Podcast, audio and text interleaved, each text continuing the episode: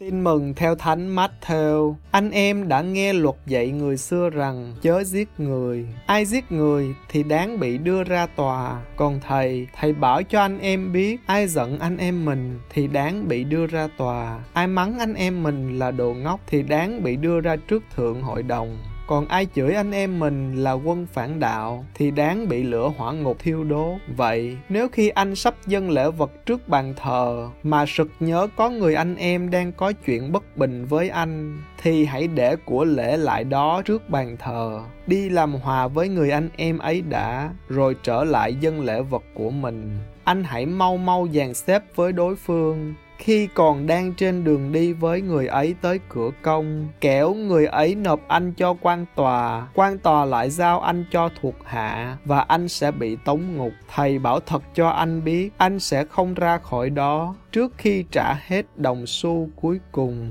Anh em đã nghe luật dạy rằng, chớ ngoại tình. Còn thầy thầy bảo cho anh em biết, ai nhìn người phụ nữ mà thèm muốn thì trong lòng đã ngoại tình với người ấy rồi nếu mắt phải của anh, làm cớ cho anh sa ngã, thì hãy móc mà ném đi. Vì thà mất một phần thân thể, còn hơn là toàn thân bị ném vào hỏa ngục. Nếu tay phải của anh làm cớ cho anh sa ngã thì hãy chặt mà ném đi, vì thà mất một phần thân thể, còn hơn là toàn thân phải sa hỏa ngục. Luật còn dạy rằng, ai rảy vợ thì phải cho vợ chứng thư ly dị. Còn thầy thầy bảo cho anh em biết, ngoài trừ trường hợp hôn nhân bất hợp pháp, ai rảy vợ là đẩy vợ đến chỗ ngoại tình, và ai cưới người đàn bà bị rẫy thì cũng phạm tội ngoại tình đó là lời Chúa. Suy niệm Lạy Chúa, những việc buồn, giận, ghét, nói xấu người khác là chuyện thường ngày mà chúng con hay làm, hay nói. Điều đó tưởng chừng như bình thường, nhưng thật ra đã làm ảnh hưởng đến những người con nói xấu rất nhiều.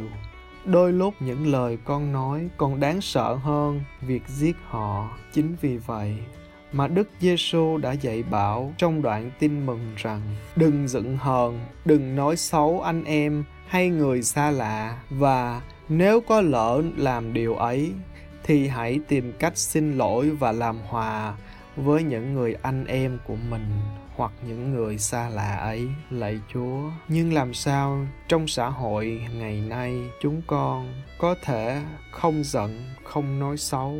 Bởi chúng con là kẻ yếu hèn, là kẻ còn tham, sân, si. Vậy, khi con giận họ, con hãy viết ra con giận họ vì điều gì? Tại sao con lại giận họ? Ngoài điểm con giận ra, họ còn điều gì tốt đẹp? Hay không? Ở họ có điều gì tốt đẹp hay chỉ là những điều xấu? Qua bài tin mừng này, ngài đã dạy cho con biết được rằng khi con bắt đầu có những suy nghĩ, những ý tưởng, thì điều đó đã làm buồn lòng chúa rồi. Và đặc biệt đối với người vợ mình hay người chồng mình, đức chúa đã dạy rằng chỉ cần có tư tưởng về một người ngoài vợ mình thì đã là ngoại tình rồi. Hay chỉ đơn giản là việc lướt mắt nhìn với ánh mắt thèm thuồng thì cũng đã là ngoại tình rồi. Lạy chúa, xin cho con biết loại bỏ những tư tưởng, những hành vi ngay từ ban đầu để tránh hậu quả về sau xin cho chúng con luôn luôn nhớ rằng nếu lỡ như một ngày nào đó chúng con muốn ly dị thì sẽ phải nhớ rằng tại sao chúng con lại bắt đầu với họ, chọn họ và họ lại chọn chúng con mà không phải là người khác, lạy chúa.